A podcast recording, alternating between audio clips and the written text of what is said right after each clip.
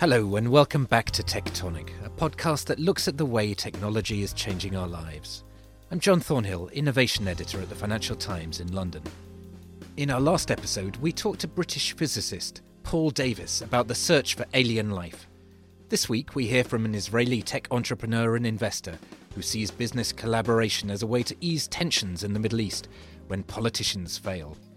I do think that innovation is an international language I think it needs to be the diplomatic language of Israel with many of the countries. And I also think that when you help someone solve a problem or when you solve a problem together, you're a partner. And having small partnerships in the beginning create trust to do something larger, which I think our region needs and needs badly. That was Erel Margalit, founder and chairman of Jerusalem Venture Partners. I spoke to him during a recent visit to London about what makes Israel excel as a startup nation and about his plans to help create a regional hub for tech investments. Tell us about Jerusalem Venture Partners. When did it start and what do you invest in? So, I started Jerusalem Venture Partners 23 years ago. We are now on our ninth fund. And over the years, we were very fortunate to be creating some of the most significant companies in Israel.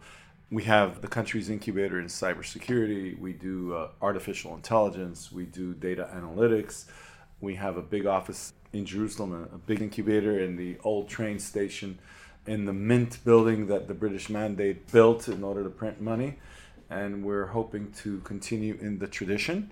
You know, and I think that one of the advantages of Israel's technology is that because we have a small domestic market, we were able to create some very large companies internationally, working very closely with the US, with London here, and with Asia. And we're delighted to now embark on some of the new themes. And how big are the funds that you manage overall, and how many investments in total have you made?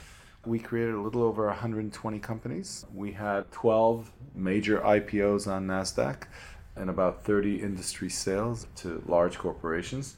We start early and we go long on our winners and we try to be very significant shareholders in companies that become very large. That's everything that you need to know on one foot, as they say in the Kabbalah. And, uh, you know, you're only as smart as your best entrepreneurs. And if you can create some groundbreaking companies in a time where the world is changing like it is today, then you must be doing something right. What are the hottest sectors? So I think the way you need to look at it is horizontally, there's a few big technologies that are entering every field of business, like cybersecurity, like artificial intelligence, like big data and cloud, because everybody's putting their information there and storage, like mobile and semiconductor and Internet of Things. These are just a few areas, but you cannot look just at raw technology. You need to look at the vertical applications. So, financial services, where the banks and the insurance companies are changing completely their models. Enterprises, large enterprises, are changing the way they're managing. HR, the individual, the millennials are very different people, and how you maintain employees, but how you make life interesting for them in the firm is something very interesting. Industrial logistics, industry is changing. The way manufacturing is going to work is going to be completely different with 3D printing and some of the enabling technologies that Israel's been very good at being at the core of. Healthcare. You know, we had such a big revolution in communications we have so much knowledge in healthcare and so little of it is coming in real time to some of the diagnosis that happens in hospital or everywhere and so there's a big fusion between IT and healthcare over the next few years which I think is going to change the world and make all of us healthier. Can you say uh, more about that? What, what kind of companies are you investing in in that area? Well, it's really companies that are tapping into data in real times and allowing patterns of recognition of certain diagnostic processes to be available to doctors or to points of care. And it's really taking away from the big hospitals. A lot of regions in the world do not have large medical centers, and you need community healthcare strategies in which you need to be a lot cheaper and a lot more connected to other places if you're going to be able to treat someone, you know, in the community, which I think the world is going there. Automotive, we're not going to own cars in the same way that Ford envisioned with the Model T, we're going through a major revolution. And I think there's going to be a major joint venture between individuals, data, and cities because you're going to travel very, very comfortably without necessarily owning a car. It's going to be like having a chauffeur throughout the day and traveling both in public transportation, private cars, and even walking and riding the bicycle. All these things are going to be much more attuned to your way of life, and even things like food and agriculture. Today, we are having a fusion between the need to change the way we get our protein in the world. It's not going to be sustainable to get it the way we are now, no matter if you're a vegan or a vegetarian. So, people are making new ways to make meat and milk, but also drugs. Drugs are not going to come from chemicals, they're going to come from food and agricultural products. And so we're going to be a lot healthier through using a lot less chemicals, eating different foods. And my three daughters are not going to have the same amount of sugar or starch that I'm having in processed foods. They tell me this, and I think the entire food industry would need to do as much research as some of the communication industries done in the hmm. 90s in order to come up with new and interesting products. That's a lot of different sectors to get your head around. When entrepreneurs from these companies come and pitch to you, what do they have to do to persuade you to invest? Is it a great business plan? Is it a fantastic idea? Is it the team of people? How do they persuade you to give them money?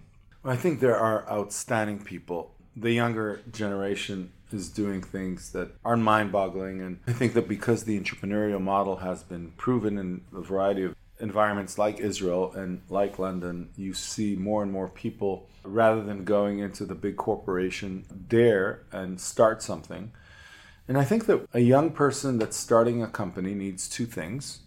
One is someone to talk to, because often you have 20 ideas if you're very creative, and 19 of your ideas are the biggest enemies of your best idea.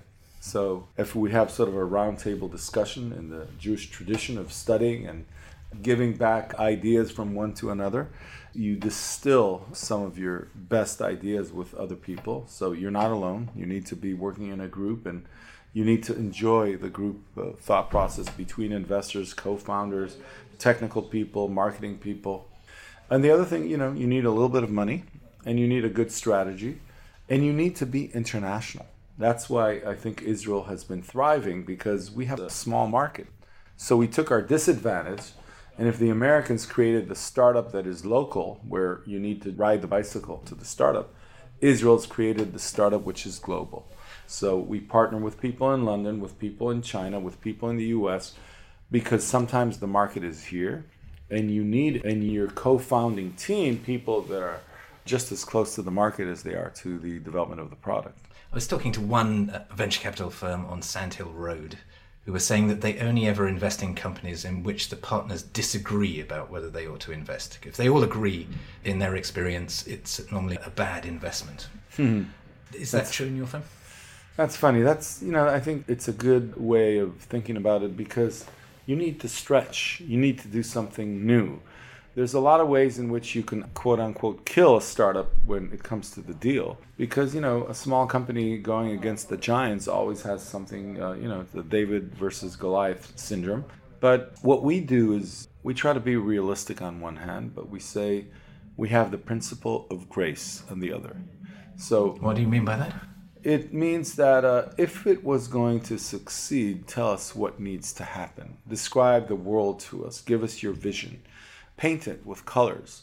Go all the way in your thinking so that you give us a vision of where you're trying to go. Now, that at the end of the day may not be realistic, but at least it's clear. And I think that where a good investor and a coach and a friend could really help an entrepreneur, you know, and I was lucky enough to start a variety of companies myself as an entrepreneur, so I know how much you need the coaching, is to be able to discuss things out at the open and and really imagine the what before you interrupt yourself with the how. So know where you're going. That's by the way an advice for life in general. Try to imagine what it is that you want to achieve and why. Connect to the emotional thing that really moves you. And then figure out the how, which could be complicated, but sometimes it's not as scary if you know where you're going. So a good entrepreneur has to paint this vision. Exactly. A good entrepreneur, whether they are social entrepreneurs or business entrepreneurs, and I think the world of entrepreneurship today is entering every walk of life, is to see reality in one way, imagine how it could be different, and think that they could influence it to change in their direction. Now, people talk about Israel as the startup nation. What is it about Israel that gives it its secret sauce in the area of technology? We are a society of immigrants. Immigrants are very inventive people because they don't have the comfort and the tradition to lay back against. And so they often invent themselves. They have not so much to lose. And we're also, you know, we're a people, the Jewish people, I think, have a tradition of learning throughout history and of science. And then when you couple that with technology that we needed, because our first Prime Minister Ben Gurion said after the War of Independence that Israel was attacked by seven armies. We need to be as strong as the seven countries around us, and the only way to do it is through brains and technology. And so that was another aspect. And then somewhere in the 90s, when we started, all of that got a fusion of venture capital money which created a fire in a good sense of the word. And things just began to emerge. And I think the world since has gone through changes, one category after another. Think of the telephone, where you said, Hello, mom, can you hear me? And then you use data, and then you're using video. And all that required fiber optic technologies, wireless technologies. Israelis were very good at it, and so on and so forth. Now you have other categories. You know, we have a big retail technology play, JVP play in Israel with Tesco and with Barclays and with Microsoft and with a variety of additional players. And we're coming up with new strategies for someone to buy at home in a group setting with a family. And you see that you really need to change everything that you thought about. Think about it. In five years, half of the brands that you're seeing today are going to disappear Another half. How do you know that? Well, I see the rate in which businesses are just not relevant in their offering today, and how mavericks in some of the traditional businesses are partnering with technology gurus that are helping them create the new business model. In the banking system, everybody talks about bitcoins. I don't know if this or that Bitcoin will be successful, but I do know that the blockchain technology which is distributed setting of value, is going to change the hierarchical systems of banks in a big way, where small businesses are going to get just as much as attention as some of the largest businesses, where you will have the individuals empowered. The same thing with insurance. You have very set insurance policies today. What if you want to set an insurance policy which is customized to you? A lot of the millennials, that's what they want to do. So you need to reverse and put the individual on top in the company to serve rather than the other way around. So there's just a big revolution. The pyramid is put on its head, and technology can stabilize the new paradigms of business. Ready to pop the question? The jewelers at Bluenile.com have got sparkle down to a science with beautiful lab grown diamonds worthy of your most brilliant moments. Their lab grown diamonds are independently graded and guaranteed identical to natural diamonds, and they're ready to ship to your door. Go to Bluenile.com and use promo code LISTEN to get $50 off your purchase of $500 or more. That's code LISTEN at Bluenile.com for $50 off. Bluenile.com code LISTEN. Now, one of the influences of technology is that it can help build bridges between peoples, as you're saying, connecting people globally. And you've talked about the startup region, that Israel can become a kind of regional technological player as well. But you're in a very hostile neighborhood. Well, let's start with domestic ideas because it's easier to believe it because of what we've already done, and then go to the international level you know, people were fighting between left and right about socialist ideas versus capitalist idea. My generation came up with a very different strategy. Only one third of the country is successful in Israel in terms of startup nation and innovation economy. Two thirds are left behind. So we came up with the idea of seven new regions of economic and social excellence. in Jerusalem, where this was a challenged city with security issues and issues of poverty. In Beersheba in the south, where we created the cybersecurity hub for the world with so many young, dynamic entrepreneurs working there and creating a new economy and a new story. In the Galilee, where you're creating food tech and agrotech together with the Arab communities, the kibbutzim, the moshavim, the cities into some new themes that will allow a lot of younger people to have the highest level of jobs.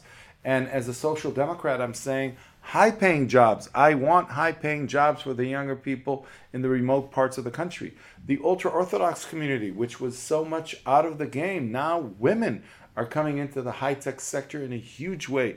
Women are leading the way in our region, both inside Israel, with the ultra Orthodox community, with the Arab community. Look at the Arab community in Israel. So many of the younger people who were feeling deprived are now part of the healthcare system in the hospitals.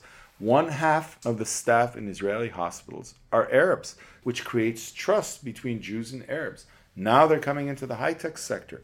We have an incubator called Takwin that we created together with Peres at the time, which is now selling to the Arab world application in healthcare but in the Arab language that's developed by Palestinians and Israelis and by people in Amman or Dubai or Morocco or elsewhere. So we created seven regions of excellence. We're still doing it. You know, it's not easy. You know, in Israel, if you create half a million jobs in technology, you change the fabric of the country and you allow other groups of society to be a part of it. So it's the economy of inclusion. Now, if innovation can change a city like Jerusalem, if innovation can change a country like Israel, maybe innovation can change the region. It's no longer Arabs against Jews in the Middle East, it's extremists against pragmatic countries that want to face them. So you have ISIS, you have Iran being very extreme with cybersecurity attacks on almost every country in the region. And on the other side, you have Israel standing together with Jordan, together with Egypt, together with Dubai and maybe uh, UAE countries and Morocco and Tunisia. And what a lot of these countries, we don't have all the common denominators, but the Mediterranean region needs a strategy to defend itself security wise, and it needs a strategy to feed itself. Because 70 million young people are going to need jobs and food and making a living, and to be part of a region where you need water strategies that Israel's very good at, agricultural strategies and food security strategies, and then innovation around healthcare, innovation around connectivity, innovation in general. And what we're saying is entrepreneurs are making the bridges where politicians seem to stand still. So we need some new ideas.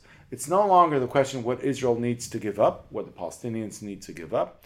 Israel and the Palestinians will need to solve the issue on a two state solution, but together with a regional approach where you would have other countries involved in opening up the region in a more interesting way from an economic development standpoint. Which of your neighbors gets this? Which countries are the most receptive to Jordan. Jordan and the Palestinians in the Jordan Valley were actually creating a project to revive the Jordan River, which has been polluted in a big way, and to create the flow of tourism the birds will come back in three economic zones, and we're doing it with all the mayors.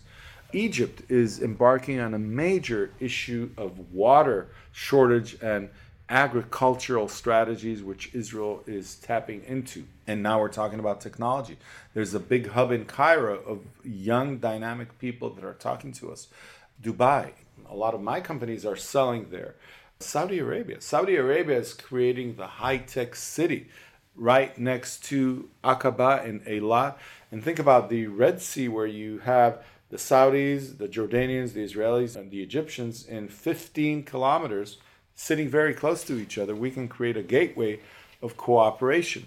Morocco is doing a strategy in technology in agriculture and is connecting. There's a lot of goodwill between Israel and Morocco because a lot of the immigrants to Israel came from Morocco. And so it's not alone that Israel and some of the Arab countries are doing it. We need what I would call the Mediterranean Basin Strategy. We have it in the European Parliament. It's called the Yalla Group. Yalla in Arabic means let's move, it means the same thing in Hebrew. And we say 10 cities, 10 ideas, 10 projects that will open up the way we work with each other in ways that are tangible. They may be small, but they're real. And what we're saying is we're creating trust where maybe the political strategies are not giving enough imagination. And in Israel, you know, we're at a crossroad politically. Everybody sees that. Not easy times in the Knesset. I was there. I chose to come out because of different reasons. I felt that with the political language that exists today, maybe I'm better off creating some of the best strategies as an entrepreneur, both social and business entrepreneur. But look, the region and Israel needs new ideas, new energies, new projects, and new paradigms a new generation of leadership. And I think that generation is coming. I see the same thing in some of the other Arab countries.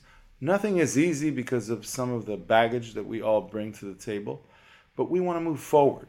And when you work on a project together, you're empowered and you create trust. And trust is something that needs to come back to the region so that we can move things forward on a larger scale. Do you think in this area you can achieve more as an entrepreneur and an investor and a technologist than you can as a politician? Well, I think you can create the first bridges, and bridges create trust. I do think that some of the solutions are political solutions and they need to follow. But isn't it much easier to talk about an agreement in Jerusalem where you have us working with Palestinian entrepreneurs? creating real trust and small business strategies on both sides and really coming up with ideas that could serve both people because the Israelis are not going anywhere, the Palestinians are not going anywhere, the Arab countries are not going anywhere, but the problems rise, and poverty is like a field of dry leaves for extremism. And so I think that economic development, I think that new ideas, I think that working together on some of these things together with the international community can create the kind of change that will make people believe in it, create the trust around the table. And I think that eventually there is a political strategy of win win, of hope, which is so much more difficult to bring to the table than the politics of fear that could be having as much intensity and power as you know the fear that some people are trying to instill. We talk a lot on Tectonic about the way that technology is disrupting politics in a bad sense, but you're really arguing that it can disrupt politics in a good sense. It can achieve things that politicians initially at least can't achieve. Is that right? I think so, and I think that also the individuals empowered. I mean, think about people that were banned from watching TV in I don't know in a place like Saudi Arabia and are now watching three hours a day on YouTube, and so a lot of people are now getting the message directly and not filtered through different regimes. And so I think that it's harder to caricature the other party in a bad way when you can actually see what they're doing and you can hear what's going on. And yes, I do think that innovation is an international language I think it needs to be the diplomatic language of Israel with many of the countries. And I also think that when you help someone solve a problem or when you solve a problem together, you're a partner. And having small partnerships in the beginning create trust to do something larger, which I think our region needs and needs badly. One practical area that you've talked about in terms of building trust and cooperation between countries is creating a cybersecurity alliance, a NATO style alliance. How are you developing that idea? Well, when people think about cybersecurity, they often think in the same way they think about armies and defense organizations, and they need to realize that the most exposed part to cyber attacks is the civilian domain. So, airports are exposed, flights are exposed, traffic is something that you could really cause damage to utility companies, energy companies. Look at some of the hackers that turned off the power in 200 homes before the invasion occurred in the Ukraine. Look at some of the hackers that were able to penetrate the civilian nuclear facilities around Europe and almost caused a major disaster. So, what we're calling for is Israel has been leading cooperation between nations on the banking levels, the utility levels, energy, things that we can really share best practices and we found ourselves in a situation, and you know, I'm just talking about things that were already publicized. I hope I'm not revealing state secrets. But you know, Iran is probably the most aggressive country in the region in terms of attacking, primarily countries like Saudi Arabia and Jordan and Israel and Turkey. And also ISIS that was trying to raid certain assets of different countries and create major damage, which is possible today through the computer. You don't have to bomb it, you can do it through the computer itself.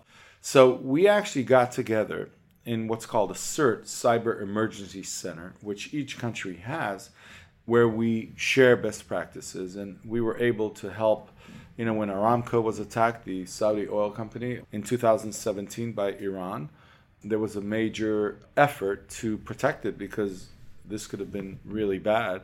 And Israelis helped with that? So it says internationally. And this was happening in a variety of places around the region. And just like we're working with England, you know, Matthew Gould was the ambassador to Israel, came back here with a cyber strategy that was really win win for Israel and England to work together.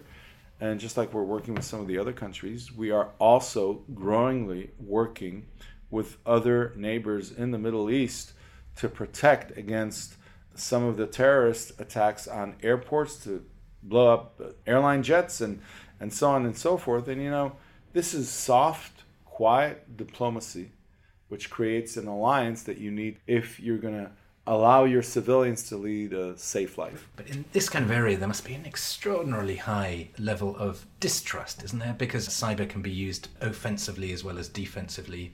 And the whole kind of Stuxnet phenomenon, whether you can comment on this or not, I don't know. But I mean, the Israelis are alleged to have attacked Iran with the Americans on their nuclear program. So cyber is an aggressive tool as well. So, how can you persuade all of your neighbors that this is really purely for peaceful purposes? When you have a problem that you're able to intercept, all of us have cyber attacks on our facilities these days. And so, if you're sharing information and a bank is being hacked in one part of the world, and you're able to identify the worm, the DNA of the worm, or the Trojan horse that actually penetrated your system, and intercept it even without knowing exactly which bank it was, we are advancing you so much further. And if you do the same for me, I'll do the same for you. Practice creates trust. Finally, could we talk about the London tech scene in particular? You're here visiting companies and talking to entrepreneurs. How do you think Europe and London stack up against the other tech centers of the world? Well, I think that there's a lot going on. I think that if you talked 15 years ago, you wouldn't expect London or Europe to create some of the next unicorns in technology, but now it's a different situation. Which are the companies that interest you here? Well, there's major efforts here on artificial intelligence. There's eight of the top 20 universities around England. There's four of the best universities in computer science. There are amazing scientists. There's 500 Israeli startups in the city. There's a lot of people who are using England, which is more of an international place within Europe itself to launch their product into Europe or to partner. How much of an issue is Brexit? Well, Brexit is one of these examples that I think Barbara Tuchman will give the British in terms of examples for the March of Folly next book. I don't understand that strategy that the UK took, but I don't pretend to be a, a big expert. But you know, even Brexit creates an opportunity because now there needs to be new partnerships that are one on one, and Israel and England should partner because a variety of things that need to be done to launch some of the next big things. It's okay to launch them in England, but it's better if you work with Israel, and it's better if you think about the US or China as you're doing this, like the Israelis do, because we don't have a big country like England as a domestic market. And I think that I'd like to have financiers from England come to my companies because they can help. And I'd like to see some companies here because we can help. And especially if these are Israelis sitting in London and British sitting in Israel, a lot that we can do together. And, and I think that we should facilitate that for our companies and for the younger entrepreneurs. Great. Thank you so much, Harold. Thank you. It's a pleasure. We'll be back next week with another episode of Tectonic. In the meantime, if you'd like to comment on today's show or suggest any topics you'd like us to cover in future episodes, then please email us at tectonic at ft.com. Don't forget to subscribe to our show on your favourite podcast app, and if you write a review, that will help other people find us too. Thanks for listening. This episode of Tectonic was produced by Fiona Simon.